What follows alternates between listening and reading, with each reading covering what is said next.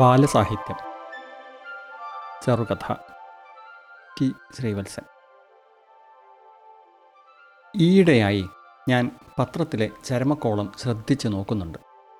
എന്തിൻ്റെ ലക്ഷണമാണോ എന്തോ, പലരുടെയും മരണം അറിയുന്നത് അങ്ങനെയാണ്. മുമ്പൊക്കെ ആ പേജിലെത്തുമ്പോൾ കാണാത്ത മട്ടിൽ മറിച്ചു പോവുകയായിരുന്നു പതിവ്. ഇപ്പോൾ അതിന് മാറ്റം വന്നിട്ടുണ്ട്. വാട്സപ്പിലും ഫേസ്ബുക്കിലും ആരുടെയെങ്കിലും പാസ്പോർട്ട് സൈസ് ഫോട്ടോയും കുറിപ്പും കണ്ടാൽ ഉള്ളു കാണുകയായി. ചിത്രം കാണുമ്പോൾ ആദ്യത്തെ ചിന്ത മരിച്ചു എന്നതാണല്ലോ. പിന്നെയാണ് ഉന്നത വിജയമോ പുരസ്കാരമോ ഒക്കെ ലഭിച്ച കാര്യമാണെന്നറിയുക. ചെറിയ കുട്ടിയായിരിക്കുമ്പോൾ ഞാൻ ചരമചിത്രങ്ങൾക്ക് മീശയും താടിയും വരയ്ക്കുമായിരുന്നു എന്ന് അമ്മ പറഞ്ഞറിയാം. മുത്തശ്ശിമാർക്ക് കട്ടിമീശയും നീളൻ താടിയും വരച്ചു ചേർത്ത് ഞാൻ കൈകൊട്ടി ചിരിക്കുമത്രേ. പല പരേതാത്മാക്കൾക്കും അവരുടെ ജീവിതകാലത്ത് ഒരിക്കലും സാധിക്കാത്ത ആ ആഗ്രഹം അങ്ങനെ മരണാനന്തരമാണ് പൂർത്തീകരിക്കാനാവുക. അതൊക്കെ ഓർത്ത് അന്നത്തെ പത്രത്തിലെ ചരമക്കോളത്തിൽ കണ്ണോടിച്ചപ്പോഴാണ് വിദൂര പരിചയമുള്ള ഒരു മുഖം തടയുന്നത്. പൊതുവെ ഇടത്തേയറ്റത്ത് ആദ്യം കൊടുക്കുന്ന ചിത്രങ്ങൾക്ക് അല്പം അധിക പ്രാധാന്യം ലഭിക്കാറുണ്ട്. ഇത് മൂന്നാമത്തെ കോളത്തിൽ നടുവിലായി തീർത്തും അപ്രധാനമായി മുഴുക്കഷണ്ടിയായ ആ മുഖം. ബാലചന്ദ്രമേനോൻ എന്നാണ് അദ്ദേഹത്തിൻ്റെ മുഴുവൻ പേര് എന്നുപോലും ഇപ്പോഴാണ് അറിയുന്നത്. സൂക്ഷിച്ചു നോക്കി അദ്ദേഹം തന്നെ. താഴെയുള്ള വിവരണത്തിൽ അദ്ദേഹത്തിൻ്റെ ജനനസ്ഥലവും ജോലിയും കുടുംബാംഗങ്ങളും ഒക്കെ പറഞ്ഞ് ഏറ്റവും ഒടുവിലാണ് തീർത്തും അലസമായി ഇങ്ങനൊരു സൂചന. ഇദ്ദേഹത്തിൻ്റേതായി 100+ നോവലുകൾ പ്രസിദ്ധീകരിക്കപ്പെട്ടിട്ടുണ്ട് എന്ന്. ഒരു വരി മാത്രം. ഞാൻ ആ ഫോട്ടോയിലേക്ക് തന്നെ കുറേ നേരം നോക്കിയിരുന്നു. അയ്യോ എന്ന് തോന്നിക്കുന്ന ഒരു ചെറിയ നിസ്സഹായത മാത്രം ബാക്കിയാക്കി നിശബ്ദം ഒരു ജന്മം. പരേതാത്മാക്കളുടെ ഒച്ച പൊങ്ങാത്ത നിലവിളികൾക്കിടയിൽ ആ നേരിയ ശബ്ദം ഇപ്പോൾ എനിക്ക് വ്യക്തമായി കേൾക്കാം. 100+ നോവലുകൾ എന്ന് എത്ര നിസ്സാരമായാണ് പത്രക്കാർ എഴുതിയിരിക്കുന്നത്. 30+ വർഷങ്ങൾക്ക് മുമ്പായിരുന്നു. ഓർക്കുമ്പോൾ മറ്റേതോ ജന്മത്തിലേതുപോലെ തോന്നുന്നു അക്കാലങ്ങൾ. എൻ്റെ സ്കൂൾ കാലം. സാഹിത്യകാരനാവണം, ഊണിലും ഉറക്കത്തിലും അതുതന്നെയായിരുന്നു ചിന്ത. രാവിലെ മഞ്ഞ്, ഉച്ചയ്ക്ക് ശബ്ദങ്ങൾ, രാത്രി സ്മാരകശിലകൾ എന്ന മട്ടിൽ പുസ്തകങ്ങൾ തിന്നു തീർക്കുന്നു. അധികം ആരോടും മിണ്ടുന്നില്ല. നടത്തത്തിലും ഇരിപ്പിലും ഒക്കെ മറ്റൊരു മട്ട്. തലമുടി വളർന്ന് കാടായി. അച്ഛനോടും അമ്മയോടും നിഷേധം മാത്രം. ആരോടും പറയാതെ സൈക്കിൾ ചവിട്ടി 10 കിലോമീറ്റർ അകലെയുള്ള പുഴയുടെ തീരത്തേക്ക് ചെന്ന് അനന്തതയിലേക്ക് നോക്കി മണിക്കൂറുകൾ ചിലവഴിക്കുന്നു. നാട്ടിലെ ഗ്രാമീണ വായനശാലകൾ മഹാത്മാ ഗാന്ധിയും ദേശഭൂഷണിയും തിന്നു തീർത്തു. VR കൃഷ്ണയ്യരുടെ ഭാര്യയുടെ സ്മാരകമായി പണിത നഗരത്തിലെ ലൈബ്രറിയിലായി പിന്നെ വായന. വൈകുന്നേരം 7:30 വായിക്കുന്നവരെ മുഴുവൻ പുറത്താക്കാനായി അവജ്ഞയോടെ ജനൽ ചില്ലുകൾ പടപടാന്ന് കൊട്ടിയടച്ച് ലൈറ്റുകൾ അണയ്ക്കുമ്പോൾ പടവുകളുടെ പകുതിയിൽ പണിതുവച്ച ശാരദാ കൃഷ്ണയ്യരുടെ അർദ്ധകായ പ്രതിമയ്ക്ക് ഇരുട്ടത്ത് ഒരു ഉമ്മയും കൊടുത്ത് പുറത്തിറങ്ങും. റസ്കോൾനിക്കോഫും അലോഷ്യ കരമസോവും അന്നയും ലോലിതയും യൂറി ഷിവാഗോയും ഒക്കെ കൂട്ടിനുണ്ടാവും. തലയ്ക്കകത്ത് പല ഭാഷകൾ സംസാരിക്കുന്ന വിചിത്ര ജീവികളായ ഒരാൾക്കൂട്ടവുമായി ഞാൻ ബസ് സ്റ്റാൻഡിലേക്ക് നടക്കും. വീട്ടിലെത്തിയാൽ രാത്രി ഏറെ വൈകുവോളം തകരച്ചണ്ടയും സിദ്ധാർത്ഥയും വിചാരണയും ഒക്കെ. 8ാം ക്ലാസ്സിലെ മധ്യവേനൽ അവധിക്ക് എൻ്റെ അവസ്ഥ ഇതായിരുന്നു. എഴുത്തുകാരനാവണം. വളരെ ഗൗരവമായി തന്നെ സാഹിത്യം എഴുതാനും അപ്പോഴേ ഞാൻ തുടങ്ങിയിരുന്നു. കഥകൾ എഴുതി, ചിത്രങ്ങളൊക്കെ വരച്ച്, സമാഹാരം പോലെ തുന്നിക്കെട്ടി, അവതാരിക എഴുതി, സ്വകാര്യമായി പുസ്തക പ്രകാശനം ചെയ്യും. വായനക്കാർക്ക് പുസ്തകം പരിചയപ്പെടുത്തിക്കൊണ്ട് കണ്ണാടിയിൽ നോക്കി പ്രസംഗിക്കും. ഈ വർഷത്തെ സാഹിത്യത്തിനുള്ള അവാർഡ് എൻ്റെ കൃതിക്ക് പ്രഖ്യാപിക്കും. അവാർഡ് ദാനം, ആശംസകൾ, മറുപടി പ്രസംഗത്തിൽ എഴുത്തനുഭവങ്ങൾ വായനക്കാരുമായി പങ്കുവയ്ക്കൽ, ചെറുപ്പക്കാരായ എഴുത്തുകാർക്കുള്ള ഉപദേശവും നൽകും. സാഹിത്യഭ്രാന്ത് ശരിക്കും തലയ്ക്ക് പിടിച്ച കാലം. വീട്ടിന് പിന്നിലെ തൊടിയുടെ അറ്റത്ത് കിണറിനോട് ചേർന്ന് ഒരു വാട്ടർ ടാങ്കും അതിന് താഴെ ഒരു കുളിമുറിയും ഉണ്ടായിരുന്നു. ഉപയോഗശൂന്യമായ ആ മുറിയിലാണ് എൻ്റെ താവളം. ഒരു കസേരയും അതിൻ്റെ കയ്യിൽ ഒരു പാഡും വെച്ച് ഞാൻ എൻ്റെ എഴുത്തുമുറി സജ്ജീകരിച്ചു. മുകളിൽ വെള്ളം നിറഞ്ഞിരിക്കുന്നതിനാൽ നല്ല തണുപ്പാണ്. ആരുടെയും ശല്യമില്ല. പിന്നെ ഏകാന്തതയുടെ ആഴങ്ങളിൽ മുഴുകിയിരിക്കുകയും ചെയ്യാം. അങ്ങനെയിരിക്കെയാണ് ഏട്ടൻ്റെ സുഹൃത്ത് വഴി എനിക്കൊരു ഓഫർ വരുന്നത്. നാട്ടിലെ ഒരു മുതിർന്ന സാഹിത്യകാരന് ഒരു കേട്ടെഴുത്തുകാരനെ വേണം. നല്ല കയ്യക്ഷരവും എഴുത്തിൽ വേഗവുമുള്ള ഒരാളെയാണ് ആവശ്യം. ദിവസവും ചെന്ന് രാവിലെ മുതൽ വൈകുന്നേരം വരെ എഴുതി കൊടുത്താൽ അത്യാവശ്യം പോക്കറ്റ് മണി കിട്ടും. പിന്നെ സാഹിത്യരചനയിലെ പല തന്ത്രങ്ങളും നേരിൽ മനസ്സിലാക്കുകയും ചെയ്യാം. സാഹിത്യകാരൻ ആരാണെന്നോ അദ്ദേഹത്തിൻ്റെ പേരെന്തെന്നോ ഒന്നും അറിഞ്ഞുകൂടാ. എഴുത്തുകാരനാവാനുള്ള അത്യാർത്തി കൊണ്ട് മാത്രം ഞാൻ ആ കാര്യം ഏറ്റു.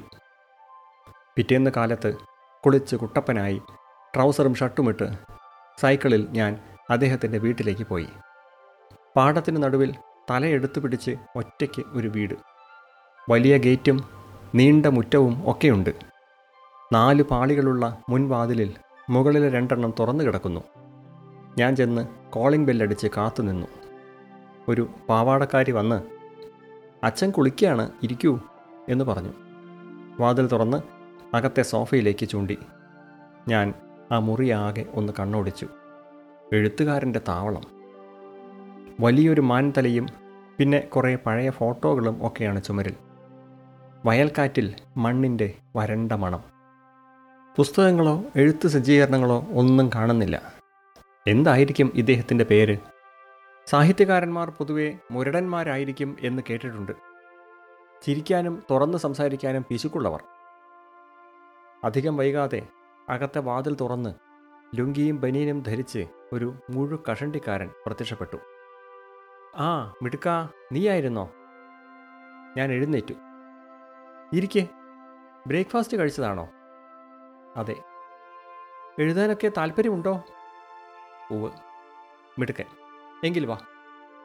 അദ്ദേഹം എന്നെ വീടിന് പുറത്തുള്ള ഒരു ചെറിയ ഔട്ട് ഹൗസിലേക്ക് കൊണ്ടുപോയി. മരങ്ങൾ നിറഞ്ഞ് ഇരുണ്ട കൂടാരം പോലൊരു കെട്ടിടം. അതിനകത്ത് ഒറ്റ മുറിയുടെ നടുവിൽ ഒരു ചാരു കസേര. പിന്നെ വലിയൊരു വട്ടമേശ, പുറത്ത് കെട്ടുകെട്ടായി എഴുതി അടുക്കി വെച്ച പേപ്പറുകൾ, മഞ്ഞയും പിങ്കും നിറത്തിലുള്ള ഫയലുകൾ, എനിക്കിരിക്കാൻ വട്ടത്തിലുള്ള ചെറിയ സ്റ്റൂൾ. അദ്ദേഹം ചാരു കസേരയിലിരുന്ന് എന്നോട് ഇരിക്കാൻ ചൂണ്ടി. പിന്നെ സിഗരറ്റ് പാക്കറ്റിൽ നിന്ന് ഒരെണ്ണം എടുത്ത് കത്തിച്ച് വട്ടത്തിൽ പുകവിട്ട് ഒരു പാഡും കുറച്ച് പേപ്പറും എനിക്ക് നീട്ടി. "ആദ്യം നമുക്കൊരു ട്രയൽ നോക്കാം. എന്താ ഗണപതി?" ആ വിളിക്കേട്ട് ഞാൻ അന്തം വിട്ടു. "ഹാ, മഹാഭാരതം എഴുതുമ്പോൾ വ്യാസനും വിഘ്നേശ്വരനും തമ്മിലുണ്ടായിരുന്ന കരാർ എന്താണെന്നറിയോ? താൻ എഴുതി കഴിയുമ്പോഴേക്കും അടുത്ത ശ്ലോകം തയ്യാറായിരിക്കണം എന്നും ഗണപതി. താൻ പറഞ്ഞു കൊടുക്കുന്ന മുഴുവൻ മനസ്സിലാക്കി മാത്രമേ എഴുതാവൂ എന്ന് വ്യാസനും. കടുകട്ടി ശ്ലോകം വ്യാസൻ പറയും. അസാമാന്യ വേഗത്തിൽ വിഘ്നേശ്വരൻ അത് എഴുതും. എന്താ, തയ്യാറല്ലേ ഗണപതി? ഒറ്റ കണ്ടീഷൻ, ഞാൻ പറയുന്നത് മുഴുവൻ അർത്ഥം മനസ്സിലാക്കി ഭാവം ഉൾക്കൊണ്ട് എഴുതണം കേട്ടോ." ഞാൻ മൂളി. "എന്നാൽ എഴുതിക്കോ. കായലിലെ ജലശയ്യയിൽ മിന്നിത്തെളിയുന്ന കൊച്ചോളപ്പരപ്പിലേക്ക്." "എഴുതിയോ?" "തൻ്റെ തരിവളക്കൈകൾ നീട്ടിയെത്തിച്ച് തൊട്ടുകൊണ്ട് അവൾ കിലുങ്ങി ചിരിച്ചു." Full stop. "എഴുതിയോ?" "തോണിയിൽ നിന്ന് കുനിയുമ്പോൾ പുറത്തേക്ക് തുളുമ്പിയ വെളുത്ത മാറിടത്തിലേക്ക് ആർത്തിയോടെ നോക്കിക്കൊണ്ട് അവൻ ചോദിച്ചു കോളൻ." "എവിടെ നോക്കട്ടെ?" ഞാൻ പാഡിലെഴുതിയ ആ സാഹിത്യ കഷണം അദ്ദേഹത്തെ കാണിച്ചു. നനഞ്ഞ് വഴുവഴുത്ത എന്തിലോ ചവിട്ടിയതുപോലെ എനിക്ക് തോന്നി. ഇദ്ദേഹം "എക്സലൻറ്റ്. വേഗത കൂടുമ്പോൾ കയ്യക്ഷരം പോവരുത് കേട്ടോ. ഇതിനേക്കാൾ വേഗത്തിൽ ഞാൻ പറയും. 3-4 മണിക്കൂറൊക്കെ എഴുതുമ്പോഴേക്കും കയ്യക്ഷരം കെട്ടുപോയാൽ പിന്നെ നയാ പൈസ തരില്ല കേട്ടോ. ഇത് ഒരു ദിവ്യമായ കർമ്മമാണ്. സരസ്വതിയെ അലങ്കോലപ്പെടുത്തി അപമാനിക്കരുത്. എവിടെ എപ്പോൾ എഴുതുമ്പോഴും കയ്യക്ഷരം നല്ല വടിവിൽ സുന്ദരമായി ഇരിക്കണം കേട്ടോ. ശരി, ഇന്നിപ്പോൾ എഴുതാൻ തയ്യാറായി വന്നതല്ലേ, ഞാൻ ആലോചിക്കാൻ പോവുകയാണ് കേട്ടോ. 2 നോവലാണ് ഇപ്പോൾ എഴുതിക്കൊണ്ടിരിക്കുന്നത്. രാവിലെ ഒന്ന്, ഉച്ചയ്ക്ക് മറ്റത്. വൈകുന്നേരം ഒരു 5:30 പോയാൽ മതിയല്ലോ അല്ലേ. ഇന്ന് ചോറ് കൊണ്ടുവന്നില്ലെങ്കിൽ ഇവിടെ നിന്ന് കഴിക്കാം. നാളെ മുതൽ ചോറ് കൊണ്ടുവരണം കേട്ടോ. ഞാൻ എല്ലാം മൂളി. 10 മുതൽ 5 വരെ ഓഫീസ് ജോലി പോലെ എഴുതുന്ന ഒരു എഴുത്തുകാരൻ. ഇതിനൊക്കെയുള്ള പ്രചോദനം. അദ്ദേഹം ചാരുകസേരയിൽ മലർന്നു കിടന്ന് ആലോചനയിൽ മുഴുകി. അപ്പോഴാണ് ഞാൻ ചുമരിലെ കറുത്ത ബോർഡ് ശ്രദ്ധിച്ചത്. അതിൽ ചോക്കുകൊണ്ട് കുറേ പേരുകളും അവയ്ക്കിടയിൽ ചില ശരചിഹ്നങ്ങളും. കഥാപാത്രങ്ങളുടെ പേരായിരിക്കണം, അവർ തമ്മിലുള്ള ബന്ധവും. ഞാൻ വായിച്ചു നോക്കി. സുധർമ്മ, ഗോപൻ, മഹേന്ദ്രവർമ്മ, അനുജൻ തമ്പുരാൻ, head master, CI Itty, Alphonse അച്ഛൻ, റാഹേൽ, പാൽക്കാരി, അങ്ങനെ അങ്ങനെ. പെട്ടെന്ന് അദ്ദേഹം കസേരയിൽ നിന്ന് എഴുന്നേറ്റ് ബോർഡിനടുത്തേക്ക് പോയി. പിന്നെ ചോക്കെടുത്ത് പേരുകൾക്കിടയിലെ വരകൾ ചിലത് മായ്ക്കുകയും വരച്ചു ചേർക്കുകയും ചെയ്തു. പിന്നെ കസേരയിലേക്ക് തിരിച്ചിരുന്ന് നീണ്ടൊരു ചൂരൽ കൊണ്ട് ആ പേരുകളിൽ തൊട്ട് എന്തൊക്കെയോ പുരുവർത്തു. പിന്നെ കൈയെത്തിച്ച് മേശപ്പുറത്തെ മഞ്ഞ ഫയലെടുത്ത് അതിൻ്റെ അവസാനത്തെ കടലാസുകളിലേക്ക് കണ്ണോടിച്ചു. അവസാന ഭാഗം ഉറക്കെ വായിക്കാൻ തുടങ്ങി. അത് മതിയായിരുന്നു. ഞാൻ 100 തവണ പറഞ്ഞതാണ്, ആരും എന്നെ ചെവിക്കൊണ്ടില്ല. അല്ലെങ്കിലും എനിക്കറിയാം, എന്നെ ആർക്കും വേണ്ട. എൻ്റെ വാക്കുകൾക്ക് ഒരു വിലയുമില്ല. ഞാനിവിടെ ആരുമല്ലല്ലോ.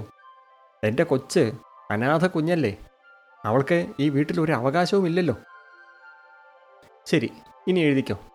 ഇടയ്ക്കൊന്നും ചോദിക്കരുത് കേട്ടോ. എന്തെങ്കിലും സംശയം തോന്നിയാൽ ആ വാക്കിൻ്റെ അടിയിൽ ഒരു വരയിട്ട് വയ്ക്കുക. പിന്നീട് വായിക്കുമ്പോൾ അത് ശരിയാക്കാം. ഞാൻ പറയുമ്പോൾ ഒരക്ഷരം മിണ്ടരുത്. ഞാൻ ഇടയ്ക്കിടെ എഴുതിയോ എന്ന് ചോദിക്കില്ല. ഞാൻ പറയാൻ തുടങ്ങിയാൽ പിന്നെ വേറെ ആരും ഇവിടെയില്ല. മനസ്സിലായില്ലേ? ഇടയ്ക്ക് ചുമ വന്നാൽ പോലും അടക്കിക്കൊള്ളണം.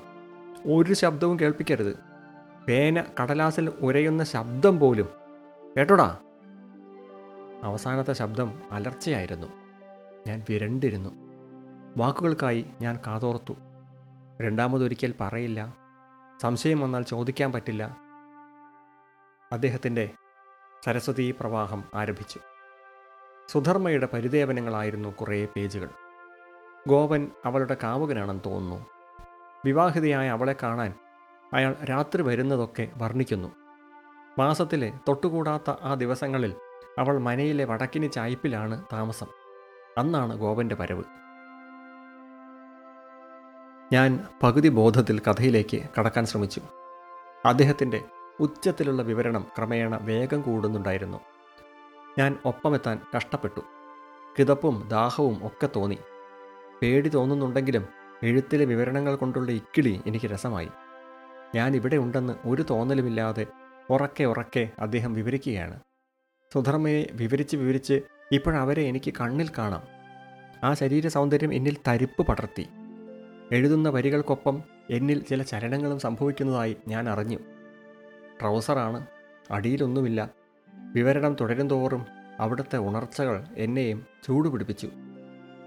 ആദ്യമൊക്കെ അദ്ദേഹം പറയുന്ന കാര്യങ്ങളിലെ പൈങ്കിളി ചുവ എനിക്ക് വല്ലായ്മ തോന്നിച്ചെങ്കിലും പിന്നീട് അതിലെനിക്ക് രസം പിടിക്കുകയായിരുന്നു. വായനയിൽ നിന്ന് കിട്ടിയ ചില സൂചനകളല്ലാതെ എനിക്ക് അക്കാര്യങ്ങളെക്കുറിച്ചൊന്നും വലിയ ധാരണയില്ലായിരുന്നു. അടുത്ത കൂട്ടുകാരൊന്നുമില്ലാത്തതിനാൽ എൻ്റെ സംശയങ്ങളും രഹസ്യങ്ങളും ഒന്നും ആരോടും പങ്കുവയ്ക്കാനും പറ്റിയിട്ടില്ല. രോഹിണി ടീച്ചർ പ്രത്യുൽപാദന വ്യൂഹം പഠിപ്പിക്കുമ്പോൾ ആൺകുട്ടികൾ മാത്രം പഠിക്കുന്ന ഞങ്ങളുടെ സ്കൂളിലെ ക്ലാസ്സിൽ പൂർണ്ണ നിശബ്ദതയായിരുന്നു. പിൻബെഞ്ചിലെ തകർപ്പൻ വില്ലന്മാർ പോലും അനക്കമില്ലാതിരിക്കുന്നു. ഇരുണ്ട് തടിച്ച ടീച്ചർ ക്ലാസ്സിൽ പച്ചയായി കാര്യങ്ങൾ പറഞ്ഞു തുടങ്ങി. ആൺകുട്ടികളുടെ മുന്നിൽ ഒരു സ്ത്രീയായി നിന്ന് സ്വയം വിവരിക്കാനും പ്രായപൂർത്തിയിലെ സംശയങ്ങൾ ഊഹിച്ച് അതിനുള്ള മറുപടി നൽകാനും ടീച്ചർക്ക് യാതൊരു നാണവുമില്ല. അമ്മയുടെ കാര്യങ്ങൾ പറഞ്ഞാണ് അവർ ഇക്കാര്യം അവതരിപ്പിച്ചത്. സ്ത്രീയുടെ ഭാഗങ്ങൾ വിവരിക്കുമ്പോൾ അവർ തൻ്റെ ശരീരത്തിലെ അവിടങ്ങളിലേക്ക് കൈ ചൂണ്ടും. അപ്പോൾ ഞങ്ങൾ നാണിച്ച് തല താഴ്ത്തും. അവർ ഞങ്ങളെ കളിയാക്കിയും ലാളിത്യം മക്കളാക്കും. അമ്മ മക്കളോട് മക്കളുണ്ടാകുന്നതിൻ്റെ ദിവ്യരഹസ്യം ശാസ്ത്രീയമായി പഠിപ്പിക്കുന്നു. ഞാൻ ഇക്കാര്യങ്ങളൊക്കെ ആ എഴുത്തിനിടയിൽ ഓർത്തുപോയി.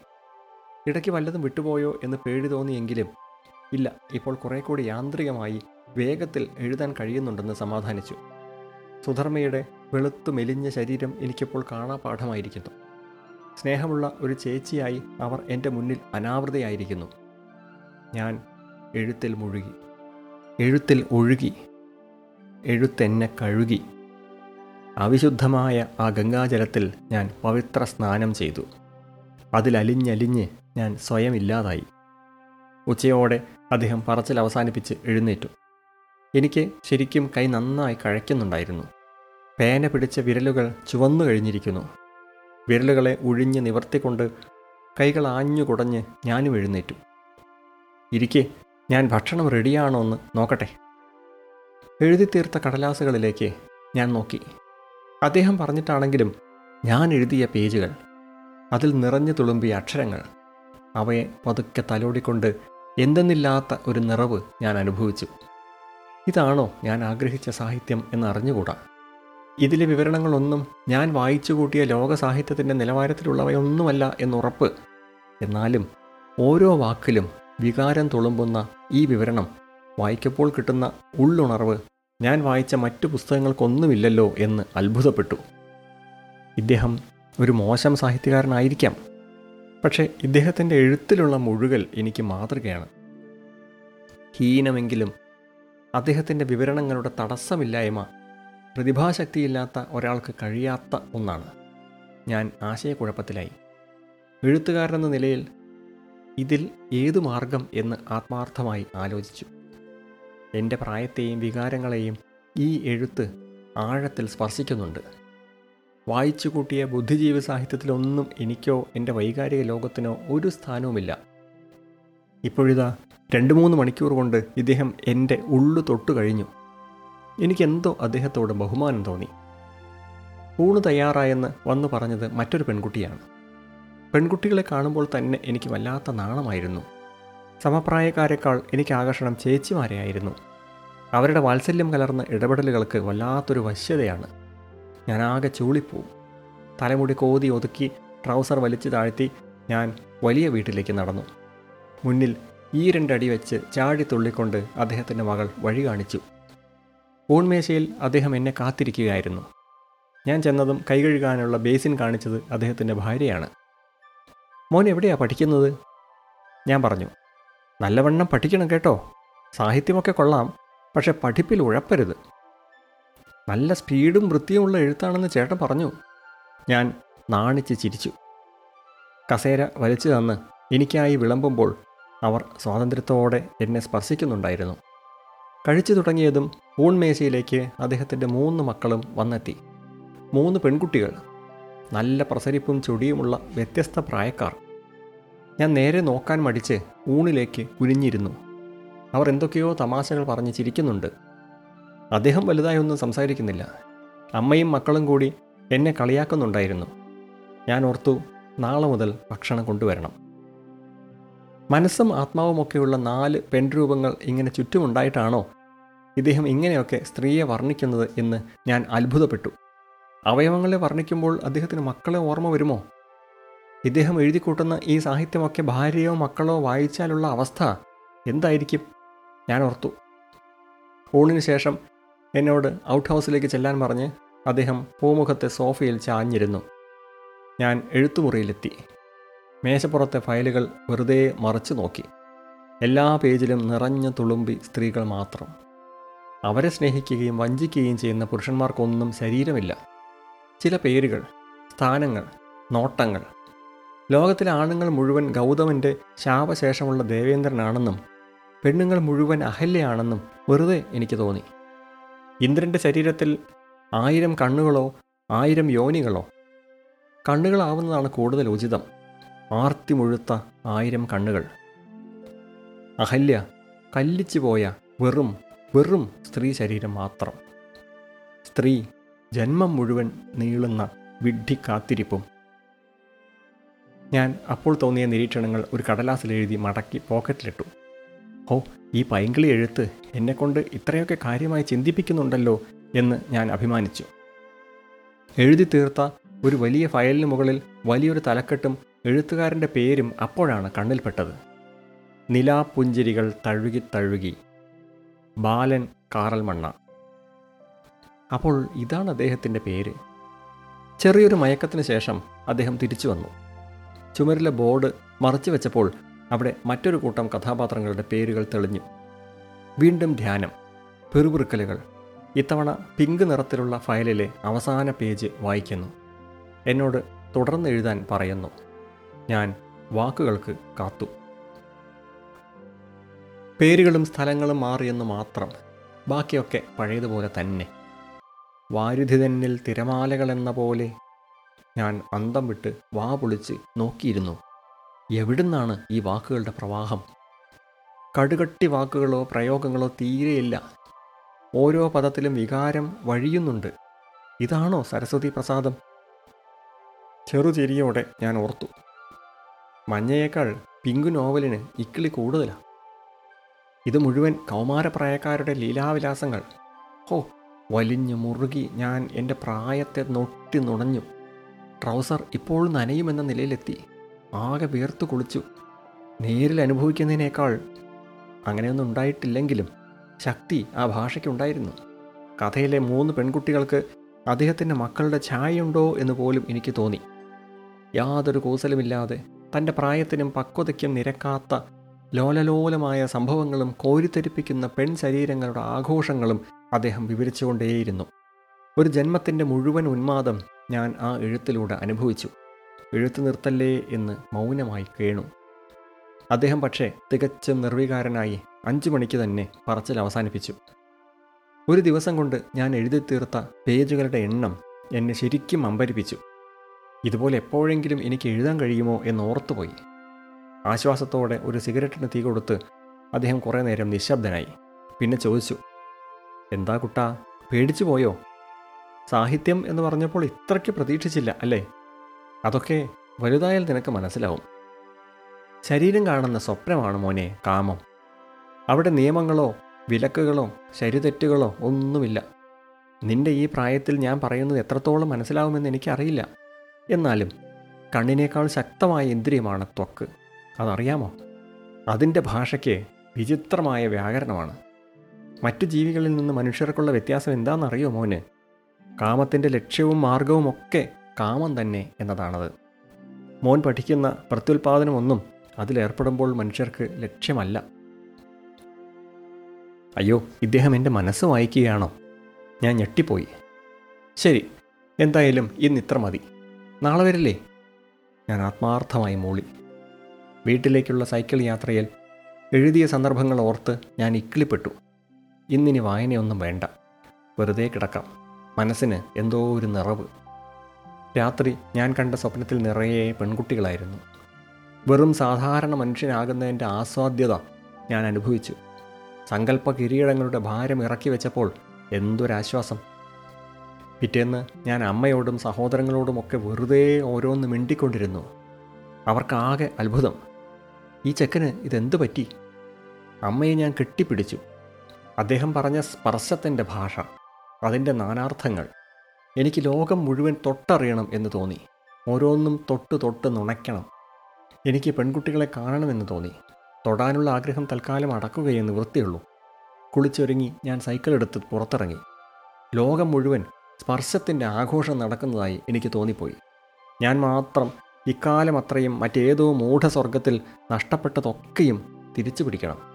വായിൽ കൊള്ളാത്ത വലിയ ചിന്തകളുമായി ഇനിയും മണ്ടൻ ജീവിതം തുടർന്നുകൂടാ. ഞാൻ അദ്ദേഹത്തിന് നന്ദി പറഞ്ഞു. അന്ന് അദ്ദേഹത്തിൻ്റെ വീട്ടിൽ ഞാൻ നേരത്തെ എത്തി. കാത്തിരിക്കേണ്ടി വന്നു കുറേ നേരം. അന്നേരം അത്രയും ഞാൻ മനസ്സുകൊണ്ട് പെൺശരീരങ്ങളെ തൊട്ടറിയുകയായിരുന്നു. പാപബോധമില്ലാതെ സർവസ്വാതന്ത്ര്യത്തോടെയും. ഞാൻ ഒരു മുഴു ശരീരമാണെന്ന തിരിച്ചറിവും അപ്പോഴാണുണ്ടായത്. ഞാൻ ആ കടലാസ് കെട്ടുകളിൽ വെറുതെ തൊട്ട് തലോടിയിരുന്നു. ഇവിടമാണ് അധ്യാത്മ വിദ്യാലയം. എവിടെ നിന്നാണ് ആ വരികൾ എനിക്ക് കിട്ടിയതെന്നറിഞ്ഞില്ല. ആ അറിവിൻ്റെ ഞെട്ടലിൽ ഹീനഹീനമായ ആ സാഹിത്യ ഭണ്ഡാരത്തെ ഞാൻ എഴുന്നേറ്റ് നിന്ന് തൊഴുതുപോയി. അദ്ദേഹം വന്ന് പതിവ് പോലെ ചടങ്ങുകൾ ആരംഭിച്ചു. ഇതെൻ്റെ 45-ാമത്തെ നോവലാണ്. ഒറ്റനോട്ടത്തിൽ വലിയ വ്യത്യാസമൊന്നുമില്ല. പക്ഷേ മോനറിയാമോ, ഓരോന്നിലുമുള്ള മുഴുവൻ മനുഷ്യരും അവരവരുടേതായ രീതിയിൽ ശരിയെന്ന് തോന്നുന്ന കാര്യങ്ങളാണ് ചെയ്യുന്നത്. എന്നിട്ടും എൻ്റെ എഴുത്തിൽ ഇത്ര സംഘർഷം എങ്ങനെ കടന്നു വരുന്നു? അവിടെയാണ് ജീവിതം എന്ന് പറയുന്ന മഹാശക്തിയുടെ ഇടപെടൽ. അത് കാര്യങ്ങളെ അൺപ്രഡിക്റ്റബിളാക്കി മാറ്റുന്നു. അതിൻ്റെ യുക്തി നമുക്ക് ഒരു പിടിയും തരുന്നില്ല. അതുകൊണ്ടുകൂടിയാണ് ഞാനിങ്ങനെ ഇടതടവില്ലാതെ എഴുതുന്നത്. മോന് ഞാൻ പറയുന്നത് വല്ലതും പിടികിട്ടുന്നുണ്ടോ? ഞാൻ ഉണ്ടെന്നോ ഇല്ലെന്നോ പറഞ്ഞില്ല. എഴുത്തിന് തയ്യാറായി ഞാനിരിക്കുന്നത് കണ്ടപ്പോൾ അദ്ദേഹം വീണ്ടും ധ്യാനത്തിലേക്ക് കൂപ്പുകുത്തി. അശുഭകരമായത് എന്തോ സംഭവിക്കാൻ പോകുന്നതായി എൻ്റെ മനസ്സ് പറഞ്ഞു. തലേന്ന് എഴുതി നിർത്തിയ ഭാഗം വായിച്ച് തുടർച്ചയെന്നോണം ചില വാക്യങ്ങൾ പറഞ്ഞെങ്കിലും പെട്ടെന്ന് തന്നെ ആ കഥനം ഒരു ദുരന്തത്തിലേക്ക് വഴിമാറുന്നത് എനിക്ക് തൊട്ടറിയാൻ കഴിഞ്ഞു. അദ്ദേഹം പറഞ്ഞു തുടങ്ങി. സുധർമ്മയെ മരണത്തിലേക്ക് നയിക്കുന്ന ചില കാരണങ്ങൾ കഴിഞ്ഞ അധ്യായങ്ങളിൽ സൂചിപ്പിച്ചിരുന്നു. ഇപ്പോൾ അവൾ മരണത്തിൻ്റെ വരവറിയുന്ന സന്ദർഭമാണ്. 2-3 ഖണ്ഡികകൾ പറഞ്ഞെഴുതിയതിന് ശേഷം അത് മുഴുവൻ വെട്ടി വീണ്ടും തുടങ്ങാൻ അദ്ദേഹം ആവശ്യപ്പെട്ടു. ആദ്യമായാണ് പറഞ്ഞത് വെട്ടിക്കളയാൻ ആവശ്യപ്പെടുന്നത്. ഞാൻ അത്ഭുതത്തോടെ നോക്കി. മരണത്തിന് മുന്നിൽ അദ്ദേഹത്തിൻ്റെ വാക്കുകൾ പതറുകയാണോ? വീണ്ടും വീണ്ടും എഴുതിയും വെട്ടിയും ആ പേജുകൾ ആകെ അലങ്കോലമായി. അദ്ദേഹം ചാരുകസേരയിൽ നിന്ന് എഴുന്നേറ്റ് എൻ്റെ അടുത്ത് വന്ന് ആ പേജുകൾ അടർത്തിയെടുത്തു. ശരിയാവുന്നില്ല മോനിരിക്കെ, ഞാൻ ഒന്ന് നടന്നിട്ട് വരാം. പുറത്തിറങ്ങിയ അദ്ദേഹം തികച്ചും അസ്വസ്ഥനാകുന്നത് എന്നെ അമ്പരിപ്പിച്ചു. ഇത്രയധികം കഥാപാത്രങ്ങളുടെ എത്രയോ ജീവിതഘട്ടങ്ങൾ അനായാസമായി കൈകാര്യം ചെയ്ത അദ്ദേഹത്തിന് ഈ സന്ദർഭം നേരിടാൻ ബുദ്ധിമുട്ടോ? സമയം വൈകുന്തോറും എനിക്ക് ആ മുറിയിൽ ഇരിക്കാൻ അസ്വസ്ഥത തോന്നി. പുറത്തിറങ്ങി മരത്തണലിൽ അല്പനേരം നിന്ന് ഞാനും ഓരോന്ന് ഓർത്തുപോയി. എനിക്ക് വാസ്തവത്തിൽ എഴുതിക്കൊണ്ടിരിക്കുന്ന കഥയിൽ കാര്യമായ വൈകാരിക ബന്ധമൊന്നുമില്ല. എങ്കിലും അടുത്ത ആർക്കോ എന്തോ പറ്റിയതുപോലെ എൻ്റെ മനസ്സ് അസ്വസ്ഥമാകുന്നുണ്ടായിരുന്നു. ഉച്ചയോടടുത്താണ് അദ്ദേഹം പിന്നെ തിരിച്ചു വന്നത്. എത്തിയ ഉടൻ തന്നെ പേജുകൾ മറിച്ച് നോക്കി അദ്ദേഹം പറഞ്ഞു തുടങ്ങി. അകത്ത് ടാപ്പ് തുറന്ന് ചെറുതായി വെള്ളം വീഴുന്ന ശബ്ദത്തിൽ കുറേ നേരം അവൾ മുഴുകി നിന്നു. വള്ളി പോലെ ദുർബലമായ തൻ്റെ ശരീരം നിവർന്നു നിർത്താനാവാതെ ഷവറിൻ്റെ വാൾവിൽ കൈതാങ്ങി അവൾ ആടിക്കുഴഞ്ഞു. താൻ മൂലം ഈ തറവാട്ടിലുണ്ടായ പ്രശ്നങ്ങളെല്ലാം ഇന്ന് അസ്തമിക്കുമായിരിക്കും. എല്ലാവരും സമാധാനിക്കട്ടെ. സ്ത്രീക്കുട്ടികളുടെ സ്വപ്നങ്ങൾക്ക് ഞാൻ തടസ്സമാവില്ല. ഒരു ജന്മം മുഴുവൻ ഇതാ ഞാൻ അടിയറ വയ്ക്കുന്നു. സ്നേഹം കൊണ്ട് തുലാഭാരം നടത്തിയിട്ടും ദേവൻ കനിയുന്നില്ലല്ലോ. എൻ്റെ ഈ ശരീരം കൊണ്ട് ആ കരിങ്കൽ പടവുകളിൽ ഒരു പെണ്ണും അനുഷ്ഠിക്കാത്ത ശയനപ്രദക്ഷിണം വെച്ച് മേലാകെ രക്തം വാർന്നൊലിക്കുന്നല്ലോ. അവ നീറി നീറി ഓരോ അണുവിലും ഇന്ന് ഞാൻ പവിത്രയായിരിക്കുന്നു. എഴുത്തിന് വേഗം കൈവന്നു. ഇടതടവില്ലാതെ വാക്കുകൾ വാർന്നു വീണു. സുധർമ്മ പരിപൂർണ നഗ്നയായാണ് കഥയിൽ മരിച്ചു വീഴുന്നത്. കുളിമുറിയിൽ രക്തം ഛർദ്ദിച്ച് വായുടെ കോണിലൂടെ ഒഴുകിയിറങ്ങിയ അത് അവളുടെ മുലക്കണ്ണുകളെ രക്തഹാരമണിയിച്ച് താഴേക്ക് ഒഴുകി നാഭിച്ചുഴിയിലെത്തി എന്നൊക്കെ അദ്ദേഹം വർണ്ണിച്ചപ്പോൾ എനിക്ക് ഓക്കാനും വന്നു. അദ്ദേഹം പറഞ്ഞ വാക്കുകൾ എഴുതാനാവാതെ ഞാൻ നിലച്ചു പോയിരുന്നു. വീണ്ടും വീണ്ടും അതിനെ തന്നെ വിവരിച്ചു കൊണ്ടിരുന്നപ്പോൾ ഞാൻ എഴുന്നേറ്റ് നിന്ന് പേന കൊണ്ട് ആ പുറമാകെ കുത്തി കീറി പേപ്പർ ചുരുട്ടിയെടുത്ത് മുറിയുടെ മൂലയിലേക്ക് വലിച്ചെറിഞ്ഞു. തീ കാണുന്ന മുഖവുമായി അദ്ദേഹം ഇരിപ്പിടത്തിൽ നിന്ന് എഴുന്നേറ്റ് വന്നു. കയ്യിലെ ചൂരൽ കൊണ്ട് എന്നെ തല്ലി അറിഞ്ഞുകൊണ്ട് ആക്രോശിച്ചു. "ഭാ നായിൻ്റെ മോനെ, നീയാണോടാ തീരുമാനിക്കുന്നത് ഞാൻ എന്തെഴുതണമെന്ന്? എൻ്റെ എഴുത്ത് കീറിക്കളയാൻ നിനക്ക് എങ്ങനെ ധൈര്യം വന്നു? കള്ള കഴിവേറി മൊട്ടയെന്ന് വിരിഞ്ഞിട്ടില്ല അപ്പോഴേക്കും അവൻ്റെ ഒരു നെഗളിപ്പ്. നീ എഴുതും, ഞാൻ പറഞ്ഞത് വള്ളി പുള്ളി തെറ്റാതെ നിന്നെക്കൊണ്ട് ഞാൻ എഴുതിക്കും കേട്ടോടാ!" അദ്ദേഹം അലറി വിളിച്ചു. ഞാൻ മുറിയുടെ മൂലയിൽ നിന്ന് കിതച്ച് കരയാൻ തുടങ്ങി. ദേഷ്യവും പകയും സങ്കടവും കൊണ്ട് എനിക്ക് നിലതെറ്റി. പെരുത്തു വന്ന ആവേശത്തിൽ ഞാൻ പുറത്തേക്ക് ഓടി. ഓടുന്നതിനിടയിൽ മേശപ്പുറത്തുള്ള കടലാസ് കെട്ടുകൾ മുഴുവൻ കൈകൊണ്ട് തട്ടി പുറത്തേക്ക് തെറിപ്പിച്ചു. മുറ്റത്തും തറയിലുമൊക്കെയായി അവ പാറി പറന്നു കിടന്നു. അദ്ദേഹം തലയ്ക്ക് കയ്യും കൊടുത്ത് വെറും മണ്ണിൽ കുത്തിയിരിക്കുന്നത് ഞാൻ സൈക്കിളും എടുത്ത് പുറത്തേക്ക് ഓടുന്നതിനിടയിൽ കണ്ടു. ആഞ്ഞാഞ്ഞ് ചവിട്ടി ഞാൻ ആ പരിസരത്ത് നിന്ന് രക്ഷപ്പെടുകയായിരുന്നു. വർഷങ്ങൾ എത്രയോ കഴിഞ്ഞെങ്കിലും പിന്നെ ഞാനൊരിക്കലും ആ പ്രദേശത്തേക്ക് പോലും പോയിട്ടില്ല. അദ്ദേഹം പിന്നെ ആ എഴുത്തുകൾ എന്ത് ചെയ്തുവെന്ന് എനിക്കറിഞ്ഞുകൂടാ. പിന്നെയും ധാരാളം എഴുതിയിട്ടുണ്ടാവണം. ആരെങ്കിലുമൊക്കെ കേട്ടെഴുത്തുകാരായി വന്നു കാണും. ഇന്ന് ഈ ചരമക്കോളത്തിൽ ഒതുങ്ങി തീരും വരെ അദ്ദേഹത്തെക്കുറിച്ച് ഞാനൊന്നും കേട്ടിട്ടില്ല. പത്രത്തിലെ നിറം മങ്ങിയ ഫോട്ടോയിലേക്ക് ഞാൻ ഏറെ നേരം നോക്കിക്കൊണ്ടിരുന്നു. യാതൊരു അസാധാരണത്വവും അവകാശപ്പെടാനില്ലാത്ത ആയിരക്കണക്കിന് കഥാപാത്രങ്ങളും അവരുടെ ജീവിത സംഘർഷങ്ങളും തൊട്ടറിഞ്ഞ ഒരു പാവം എഴുത്തുകാരൻ. അംഗീകാരമോ പ്രശസ്തിയോ ഒന്നും ലഭിക്കാതെ തീർത്തും നിസ്സാരമായി ഇതാ കത്തിത്തീർന്നിരിക്കുന്നു. ഞാൻ ഓർത്തു, സ്പർശങ്ങളുടെ ആ മഹാമാന്ത്രികൻ ശരീരമില്ലാത്ത, തൊടാനാവാത്ത മറ്റൊരു ലോകത്തേക്ക് കടന്നിരിക്കുന്നു.